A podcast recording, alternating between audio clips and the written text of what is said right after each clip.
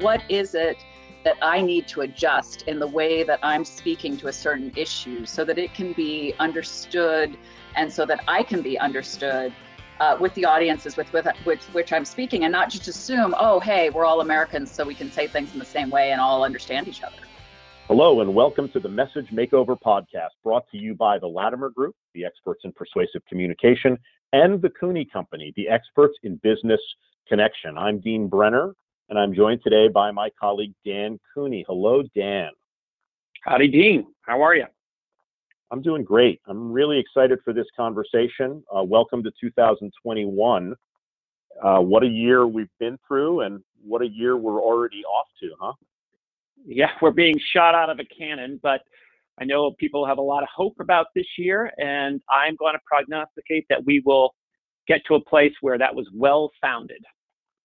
Yeah, yeah, I think you're right. I, I think a lot of people were sort of counting on the change of the calendar to end all of our problems. I, I don't think it's that simple, but, but I, I do agree with you. I think we've got strong expectations that we are, we have better times ahead. That's, that's my hope anyway. So. Amen. And one of the things that I'm most excited for in 2021, Dan, is to watch your new venture, the Cooney Company, the experts in business connection, get up and running. And I would love it if you'd spend a couple of minutes talking to our listeners about what you're up to. That is so generous, Dean. I appreciate that. Well, as you know, every workshop that I taught for the Latimer Group, I would always introduce myself and say, you know, I believe that we're on the planet to connect to one another in order to do good work. And that is something that I've always believed. And my whole career has been about connecting you know, back in the day, voters to ideas and issues, or connecting sponsors to teams and fans, something that we worked on together, or customers to products. So uh, it just made sense for me to build a business around business connection, and I'm really excited to do that. And as always, enjoy connecting with you and the Latimer Group and the Message Makeover podcast. Well, it's going to be great. It's going to be really exciting to watch you grow it. I've been through it. I know what you're going through, and uh, everybody at the Latimer Group is cheering for your success. So, appreciate looking forward appreciate to that. it. Thanks. It's going to be fun. Today, Dan and I are honored to be joined by international trade guru Kelly Myman-Hawk. Kellie is a managing partner of McLarty Associates, where she has led their trade practice since 2000. A former United States trade representative, negotiator, and foreign service officer serving all over Latin America, Kellie has helped major multinational companies to leverage opportunities and troubleshoot obstacles to market access and investment globally. She's worked on various aspects of industrial policy, ranging from local content requirements to data loca- localization and trade remedies. She's also fluent in three languages. And I'm proud to say I know Kellie because we were classmates at Georgetown and I've known her since, well, I won't say since how long I've known Kellie, but we've been friends for a long time. It is our pleasure to welcome you, Kellie, to the Message Makeover podcast. Thanks so much for inviting me, Dean. Yeah, we are really excited to have this conversation with you. Dan and I have been looking forward to this one for a while. And, uh, you know, obviously, before we get into our questions with you, Kellie, you know, it, it's, it's, it's, we're recording this at the end of, uh, you know, the first full week of January. It's, it's Friday, January 8th when we record this this has obviously been a really consequential week, not only in the United States, but with, you know, around the world, some of the things going on in Hong Kong. And, and we, we felt like we'd be remiss if, if we didn't acknowledge that and, and talk about that a little bit. And I'm sure, I'm sure you've got a really interesting perspective on, on some of what we've been watching going on in Washington. We'd love to hear your thoughts.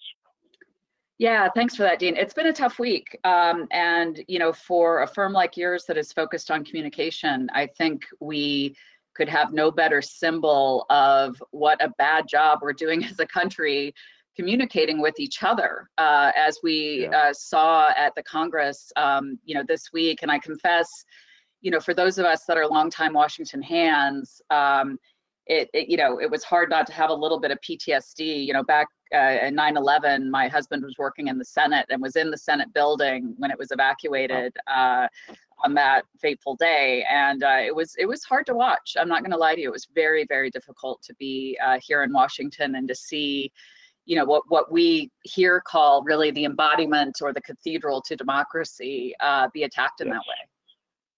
Yeah.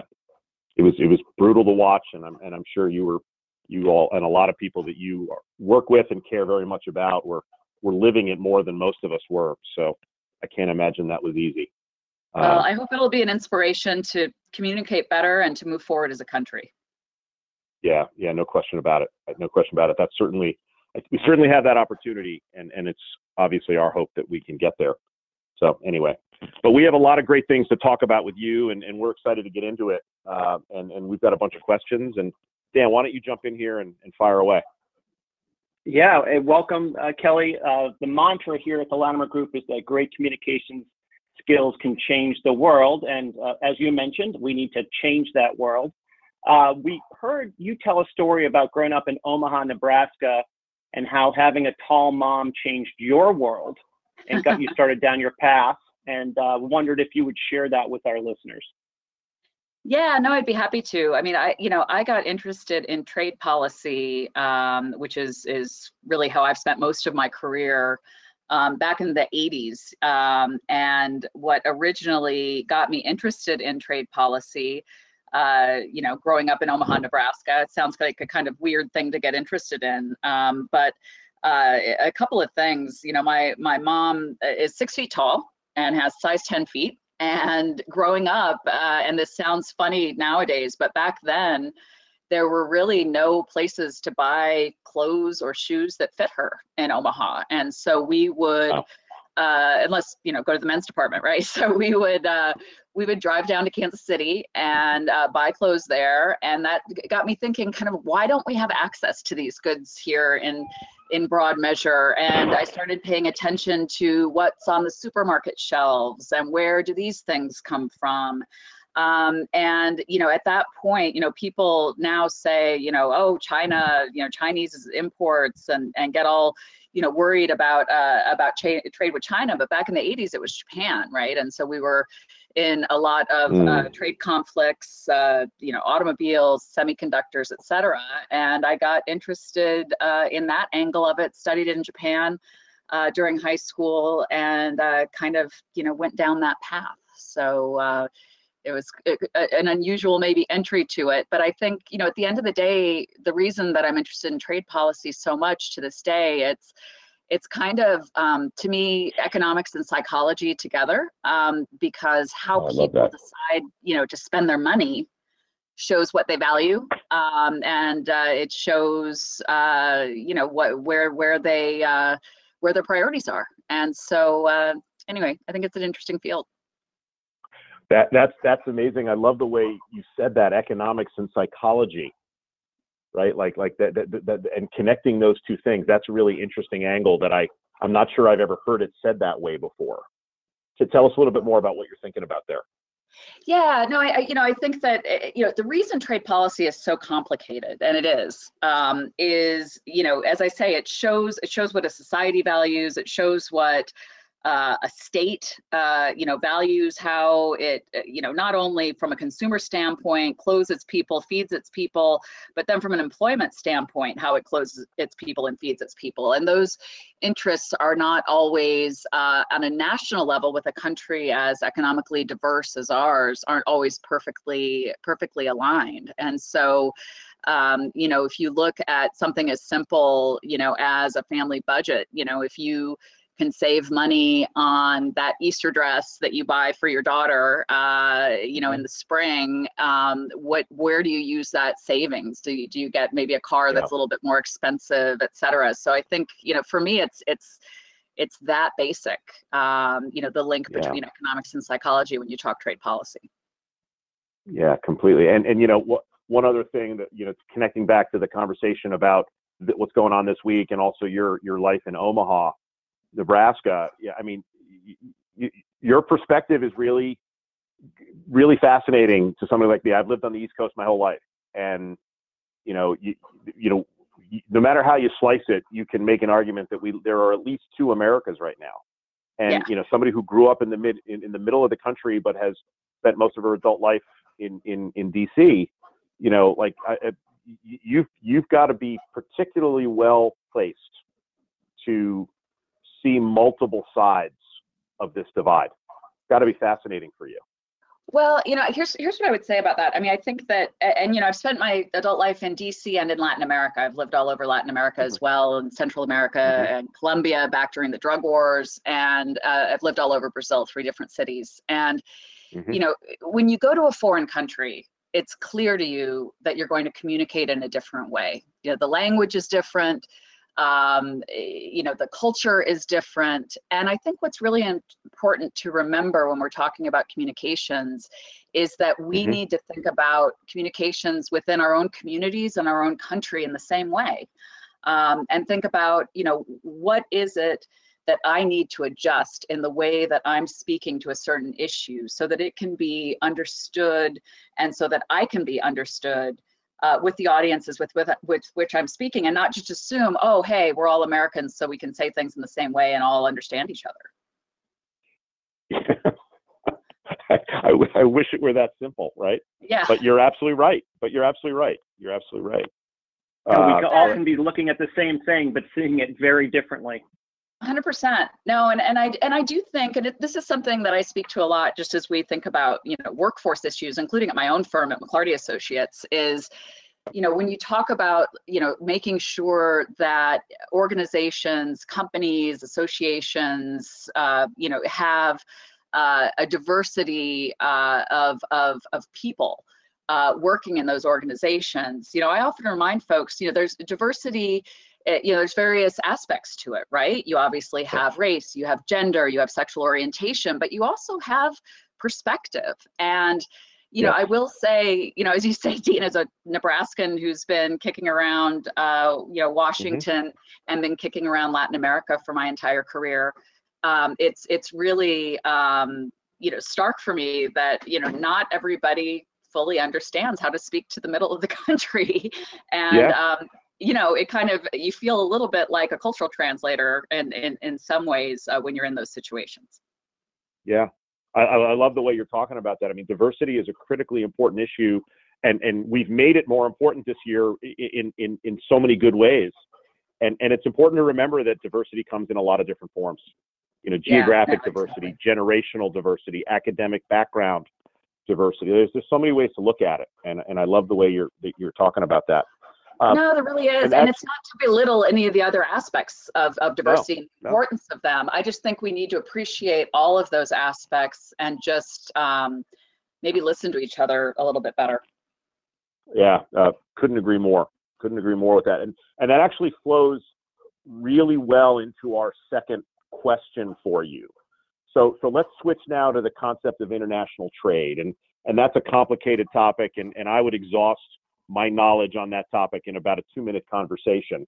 Um, but but but you know, but I know enough about it to know that there's that you're dealing with a lot of different audiences, exactly to the point you were just making. And and when you get into negotiations with international trade partners or potential partners, you know, you've got to find common ground with them. And then the added the added element, the added difficulty of then having to sell its value back here at home. And yeah. and and I'm sure that you've seen examples where where one is harder than the other, but then in other situations where the others, you know, selling it internet with the international audience might be the hard part, and other times we're selling it back here at home is the hard part. And and we obviously spend a ton of time with our clients talking about audience understanding and awareness. And we'd love to hear your perspective on that because you have to deal with two, at least two, very different audiences in your world uh, multiple multiple audiences yeah. i'll give you i'll give you an anecdote um, yeah. when i was hired uh, away from the state department uh, to work as a mm-hmm. trade negotiator at ustr um, i was mm-hmm. not terribly experienced and i was frankly shocked that uh, that they gave me the job it's it's kind of it's a competitive agency to get a job at and uh, when i asked my boss why did you hire me and he said because you had the right answer to the toughest question and that toughest question was this What are you most worried about in taking this job? Negotiating with the foreign governments or negotiating in the interagency process? And for your non Washington listeners, um, the interagency process is a very complicated discussion, very structured discussion in the US government between mm-hmm. the various government agencies. So, State mm-hmm. Department, Department of Commerce, Office of the US Trade Representative, Department of Defense, uh, Environmental Protection Agency, where you have to decide upon what is the US government position going to be. So I would even put an interim step to what you suggested. Even before Yes. you go to a meeting with that foreign government, you have to negotiate within the US government structure and take into consideration a variety of points of view. Different states, different economic interests, agricultural Wow. interests might be contrary to what the tech sector wants. Uh, uh, you know, interests, um, uh, you know, from the EPA is going to be obviously the Environmental Protection Agency is going to be very interested in protecting the environment, while the Department of Commerce is going to be very interested in growing exports. These interests don't necessarily combine. Um, they don't necessarily uh, fit together neatly. Um, so that's really the first step in negotiation before you even get a chance to negotiate with a foreign government. Wow. I, I like the way you said combine or work together. You might also say fiercely compete with one another. Oh, they do. And believe me, those negotiations, those interagency negotiations are are tough, you know. Yeah. And um and and I think, you know, for me what always worked best uh as a as a technique in those talks, I would say both from an interagency standpoint, talking to my my fellow uh, you know, public servants in the US government, uh, but then also negotiating with foreign governments is, you know, first and foremost to approach each conversation with empathy. And and you know people think of empathy as kind of a soft or a squishy word and you know oh it means you're being soft it really doesn't Mm. it means that you're trying to No. understand what the other person needs and and what will make them walk away from that negotiating table a winner and if you understand that then chances are you can get to a result that you both can call a win in a much more successful way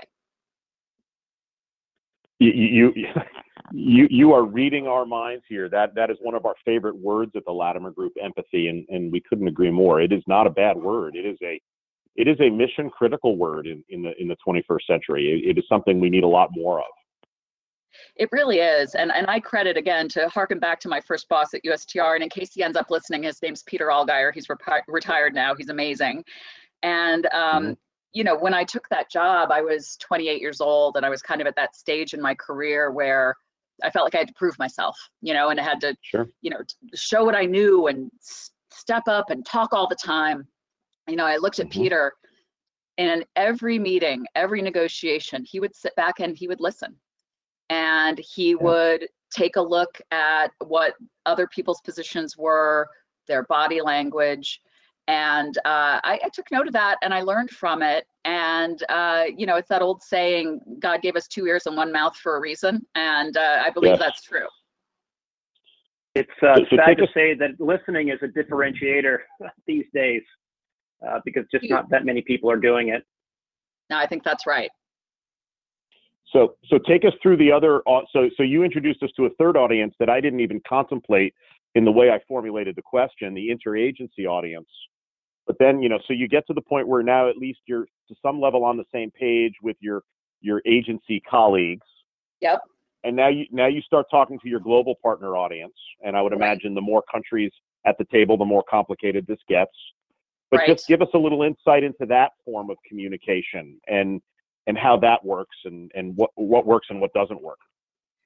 Yeah, no, it, it- you know, I think that uh, I would uh, harken back to what I was saying as far as the cultural differences, and you Mhm. know, my my bias again, I'm fluent in Spanish and Portuguese, and um, you know, at our firm, you know, everybody's uh, for the most part fluent in the languages for the countries where they where they're operating.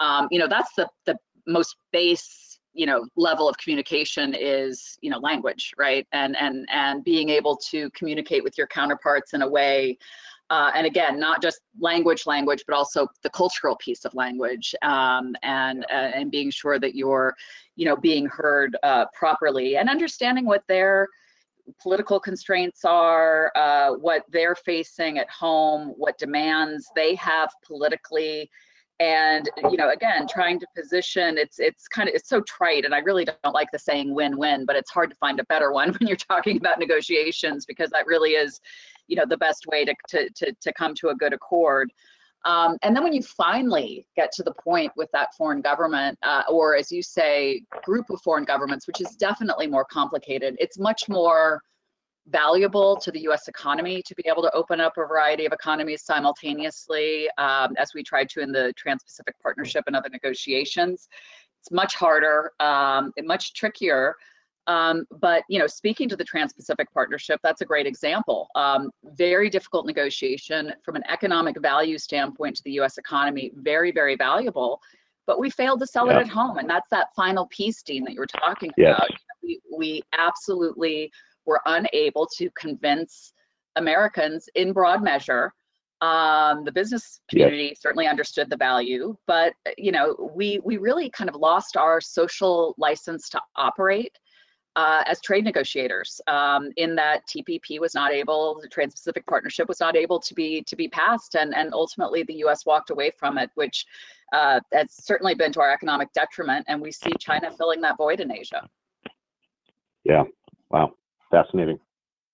Well, that's great, and this is a, a good segue, Kellie, to to the next thing because uh, we always talk about persuasion as a close cousin to negotiation, and we wonder, given you know you as a veteran of many several international negotiations, your general style and approach, you, you know maybe some of your do's and don'ts would be really helpful for our audience.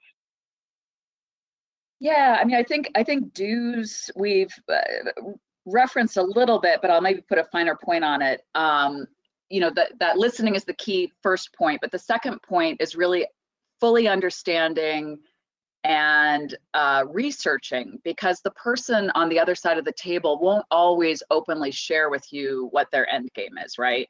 Um, Right. They won't always be able to be open with you as far as what pressures they're under uh, in their uh, domestic political scene or their domestic economy. And so I think it's really important to do your homework, right? And to go into any negotiation, um, you know, with very good data and understanding on what that person on the other side of the table uh, is is facing in their own situation so that you Mhm. are able to put forward your objectives in a way that can be viewed as appealing to them. So, you know, just kind of doing that legwork and that homework ahead of time for me is basic. And then the other most basic point that I would make is is trust. Um, you know, we absolutely are not able to advance uh, in any negotiation. I would say a trade negotiation, a commercial negotiation, or frankly, a negotiation with your spouse or your kids, you know,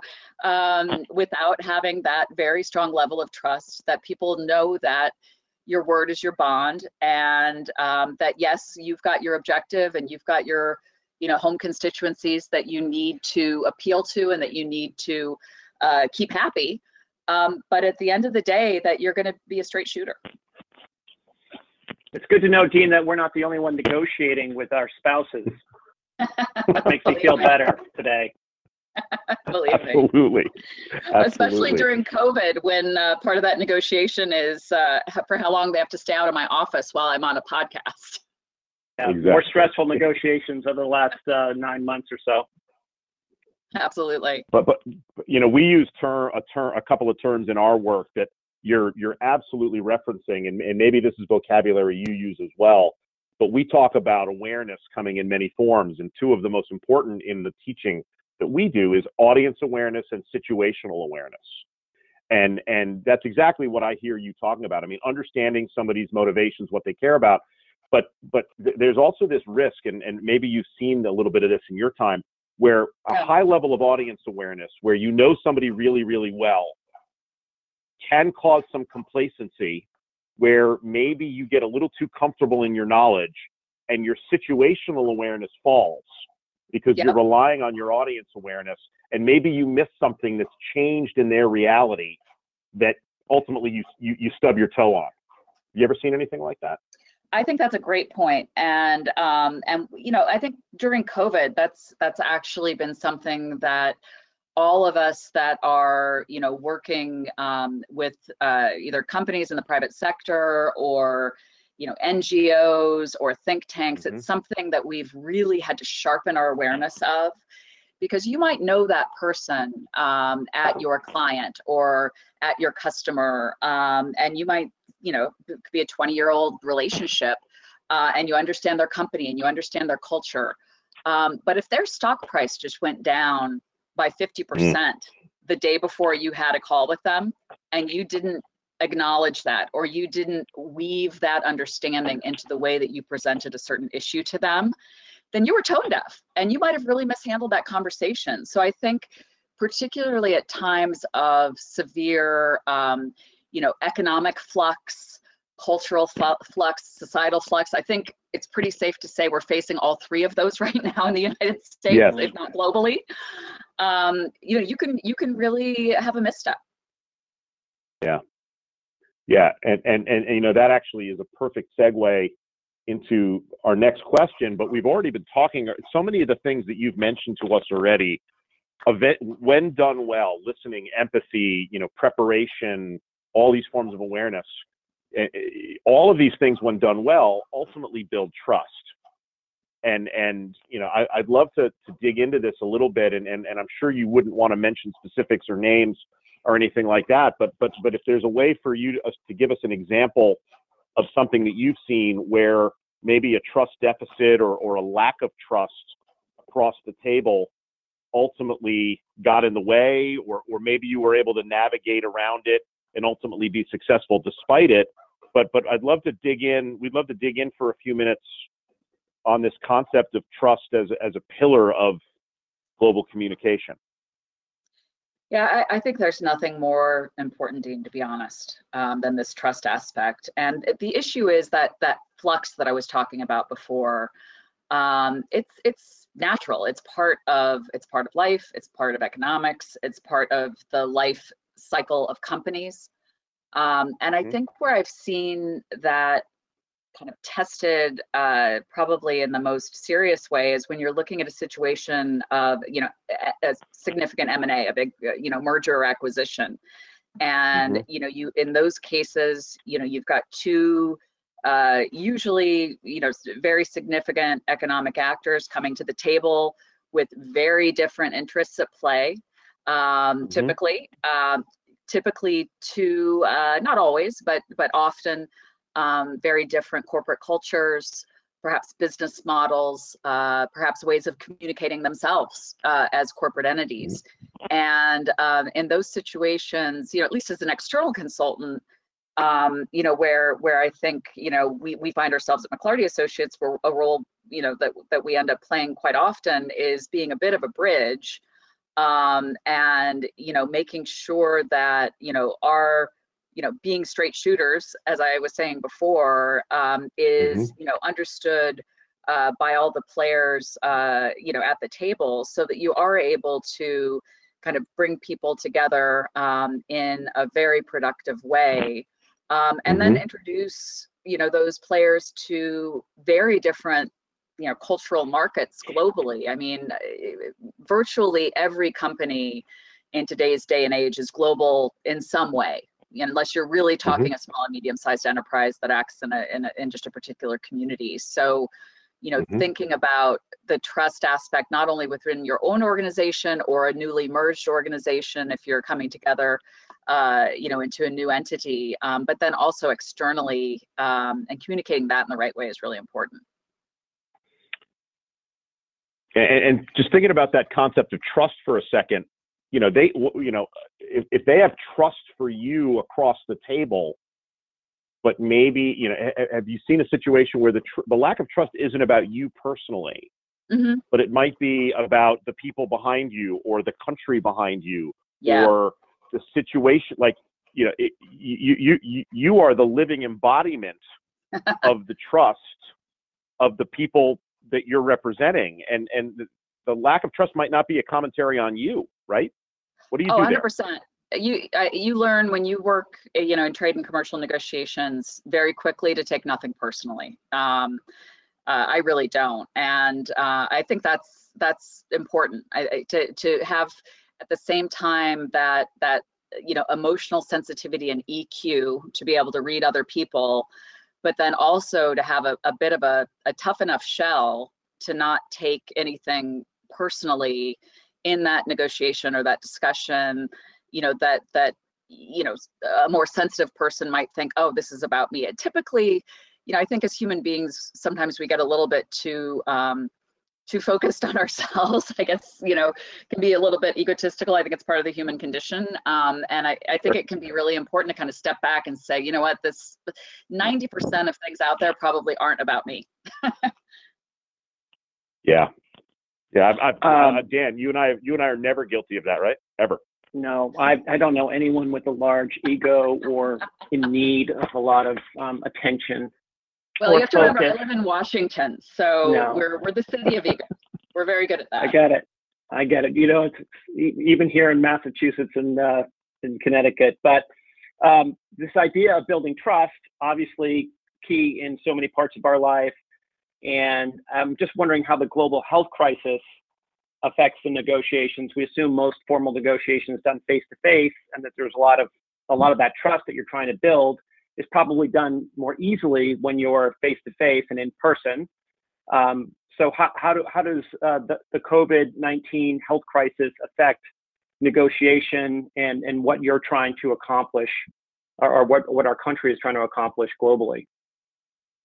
Yeah, no, I, am glad you raised that because it has been, um, you know, a tricky, a tricky time um, because, uh, you know, meetings and negotiations that normally would take place face to face are taking place across a video screen, and uh, you know, I think that that points to one of the the other big, uh, you know, tips that um, that I would give your listeners and that I suspect you give your clients, which is um, make friends before you need them. Um, you know, mm-hmm. make sure that you have that trust and that you have that, uh, you know, well-worn path of communication prior to having an issue, having a challenge, having a need to reach out to uh, your interlocutors uh, at another company in a foreign government, et cetera, because um, you know, you never want that first conversation with someone to be, oh, hi, my name is, and this is what I need, right? So, um, yeah, right. Th- yeah, and I'm, I'm sure that's part and parcel of what, what you all talk about with your, your client base as well. And, um, you know, what we found in COVID is that for, you know, firms like ours that are our business is to have those relationships and to have that trust built up with foreign governments globally. And, um, you know, it's, it's, it's a real need um, and it's a real i mean candidly it's a real advantage um, to those of us that have those relationships already built um, because you know when things are happening on uh, you know WhatsApp or on a Google Meet or whatever the case might be, um, unless you already have those relationships, um, you're not necessarily going to be connect uh, be able to connect, excuse me, with the right people in the right way. I love that. I love that. I uh, for a time when you were still at Georgetown, you too, I was working in Washington, and I worked for a high-profile person who gave me some wise advice, and that was uh, don't just call people or interact with them when times are good, because that's the time way back when, when you actually had these little handwritten messages and to be a stack of messages that people would all expect when they had a triumph in their professional life. Uh, but it was the times he always said, hey, you got to reach out when someone is down, lost a job, um, uh, yep. had a failure. Those were really important times to be, if you really want to be a friend to someone, to make sure you reach out at those times so this whole concept of you know making sure that uh, you have uh, made friends before you need them, I think is a really really good advice. No, absolutely, and I, I really learned at the feet of the master on that because the the chairman of our firm, Mac McLarty, uh, who's had very mm-hmm. you know several senior government positions over the years and is a former CEO, uh, et cetera. Mm-hmm. Um, you know, he is famous in Washington for always following up. And by the by the way, with a handwritten note often as well, even today in the era of email and WhatsApp and all of that. Yep. Um, and people always they always remember it. And you know, typically when I, you know, will run into folks, they'll say, "Oh, you work with Mac." I remember when I was promoted or when, you know, to your point, when I, you know, lost a, a job and he wrote me a note and it meant a lot to me. And often they've saved those notes. And that personal touch it just i think even more so today that we're so tech focused and screen focused it it really matters. People remember it. Oh yep. Love you're speaking our language. You're absolutely speaking our language. This is great. This is great. Uh, so so every one of our guests Kellie we have we, we have one part of the podcast where we we try to create a common experience and and we always do it towards the end of the conversation. We've got what we call our big four questions. And let's turn to those now. And I'm going to take the first one here. All right. And uh, the the first the first of the big four is who is your communications crush and why? It could be a person in history. It could be a teacher, a colleague. You've already told us a, bu- a bunch about Mac. Maybe maybe there's somebody else that you can harken back to, but somebody that really you aspire to communicate like. I think simplicity and communication is everything. And Mhm. I remember so well, Dean, the first time I went home to Nebraska after, you know, our first semester at Georgetown, and speaking to my mom, uh, the tall one, about uh, things I'd learned. Uh, and I remember her saying to me, I don't understand what you just said. And if you can't explain it to somebody that doesn't know about what you're working on, then you don't understand the issue well enough. And that I has love it. always stuck with me. And, you know, and I find, particularly in Washington, and, you know, frankly, it's full circle to where we started this conversation about the conflict that Mm. took place here this week. This, this, uh, you know, idea that in order to govern or in order to be a leader or a CEO that you need to sound smart and what does that look like? I just think is completely off base. So I tend to respect people that communicate in a very simple, succinct way that doesn't make them try to look like they're smarter than anybody else or better than anybody else and that is clear and you know gosh i don't know if i have a crush but you know the the two folks uh, that are currently in our congress that i have just a ton of respect for and i'm you know proud proud to call friends um, senator tim kaine who represents me here in, in virginia Mhm. and a fellow hoya dean uh, representative stephanie murphy um, it- who represents orlando down in florida Yep. I, I I just love the way that both of them communicate because it's real, it's authentic, they're both smart as hell, but you know what? They talk in a way that it's clear and direct and accessible and not condescending. And I just think we've got a huge deficit of that right now. What, what, what, that's such a great answer. That is such a great answer. I love it. You know, I also just want to just uh, say that I think it's really easy to hear it when someone's trying to sound smarter than they are, or Yes. as you say, air quotes, sound smart. Like it's Mhm. it's very. They might not know it, but it's pretty pretty easy to detect and off-putting. So, uh, next in the big four is your most cringe-worthy communications moment. Uh, assuming not when you came home to your mom and uh, she couldn't understand what you were saying in your fancy Georgetown uh, language. Gosh, you know, the, and I, I debated over this. It's hard to say. I mean, I would say that uh, my most cringeworthy communication moment, and I wish it were just one moment, but uh, unfortunately, we all get so busy. There, I'm there've been a handful of them, and a Yep. hundred percent, it's when I didn't have time to prepare. Um, it's when I Mhm. didn't have time to prepare and to understand that other person's. Maybe I didn't have time to read their bio, or maybe I didn't have time to you know research their positions and their Mhm. um, you know opinions on certain what have they written about? Did they do a podcast last week on a certain issue? Yes. i would say 100% of the time when i've dropped the ball on preparation is when i've said something that i regretted and when i said you know what? I, I offended that person without knowing it. I said something in a way that was not accessible to them and, and, and Totally. without knowing it I attribute 100% of my cringes on that to lack of prep. Yeah, and, and, and that moment when you realize you've been exposed and, and, and that your lack of prep is now obvious in the room, that's, you know, that's, that, that's that moment. I've, we've all had those. I, I- I'm laughing as I listen to you say it because it's like, wow, I, I, I just stepped in it and I know it and everyone else in the room probably knows it too. Or, or you know, one of your colleagues will send you a note, and you know, and, then, and then you have to tack, you know, a course uh, Yes. midstream. But uh, Hey, just FYI, they might put in a note like FYI, remember that. Yes, yes. Yeah. I've been the recipient Exactly. of and the passer of some of those notes from time to time. I must Yeah. confess. All of us. All of us. Yeah, that's great. All right, question number three.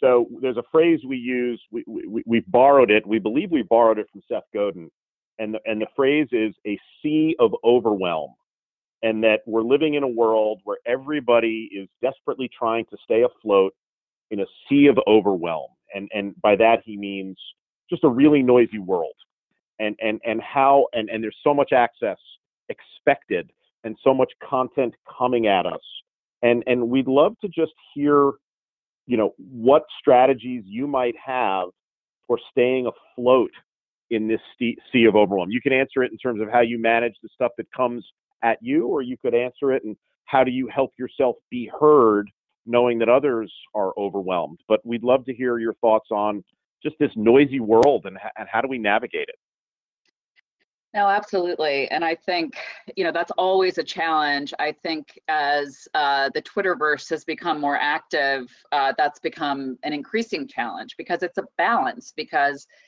you know, in in in the type of job that I have, um, and that you know many of us have in this consultancy field, you're expected to know everything, right? Um, but at the same time, if you try to know absolutely everything, you know nothing so it's it's very important for me and my my rule of thumb is uh, particularly working in the political world where there's a lot of noise um, i really focus during my work day which i wish were nine to five but it's a lot longer than that but during that normal work day to focus on the things where i know that i can add value to my clients so if it's Mhm. something that's politically interesting to me or a topic uh, that you know perhaps the president or a cabinet member is speaking on, uh, but doesn't really impact issues that I am working on and where I need to achieve certain metrics.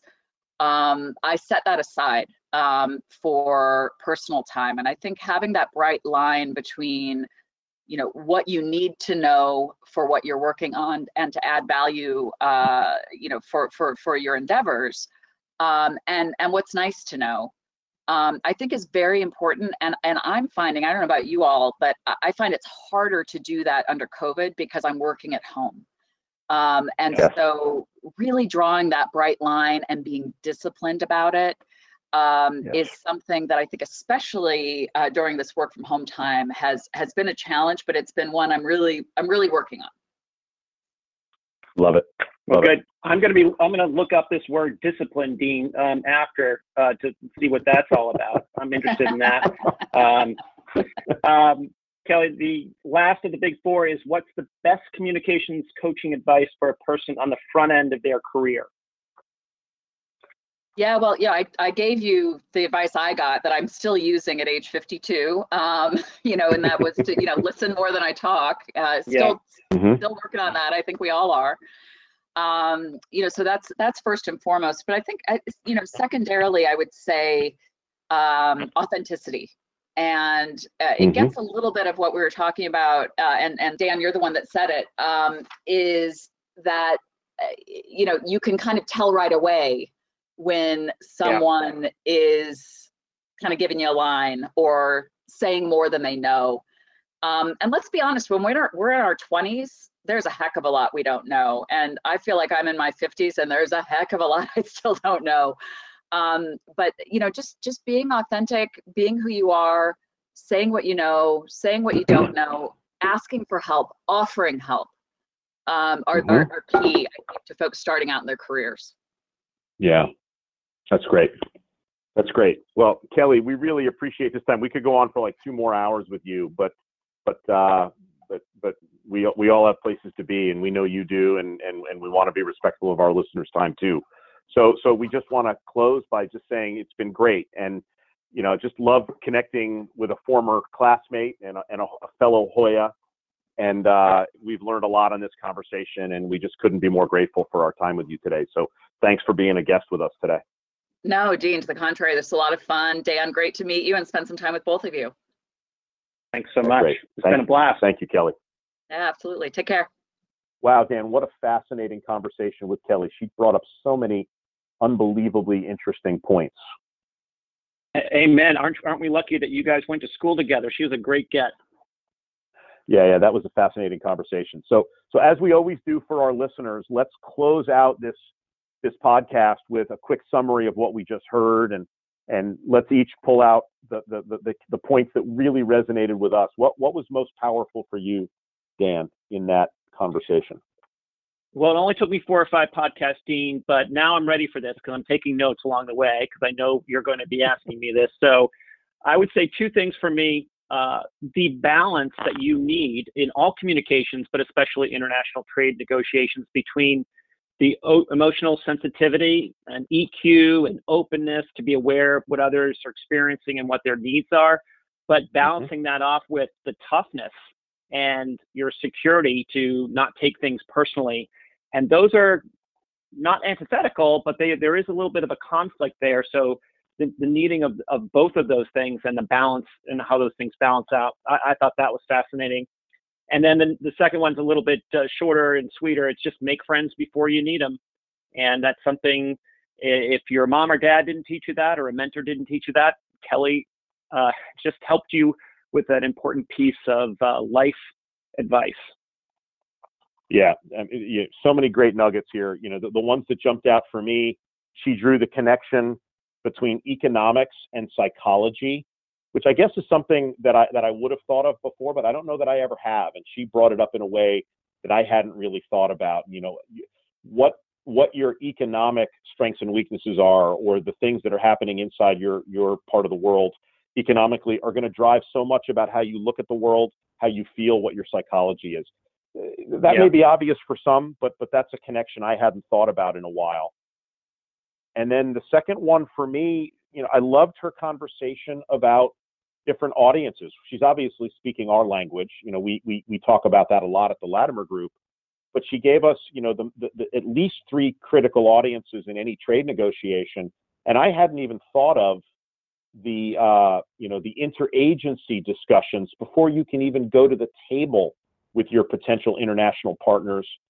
And then and and then the third audience being selling it back here at home which you know sometimes is the hardest one and and just understanding what each of those constituencies are going to be caring about and and and how hard it is sometimes to balance it. I mean that is you know we're teaching that all day every day and and and it was really interesting to see and hear how much her world in international trade negotiations is dealing with the same things that our clients are dealing with. I mean, it's it's, it's yeah, universal. You know, Dean, to your, to that point uh, precisely, you know, we w- work with a lot of teams, either you know in leadership programs or whatever, and they have to do a presentation. They're making a pitch, and they're working with teams of four or five. And so it's a microcosm, those four or five, in terms of you yeah. see people negotiating with one another in terms of you know, what's the most important? What do we lead with? What do we conclude with? So I, I was thinking about that as she was talking about uh, the interagency negotiations prior to an international negotiation.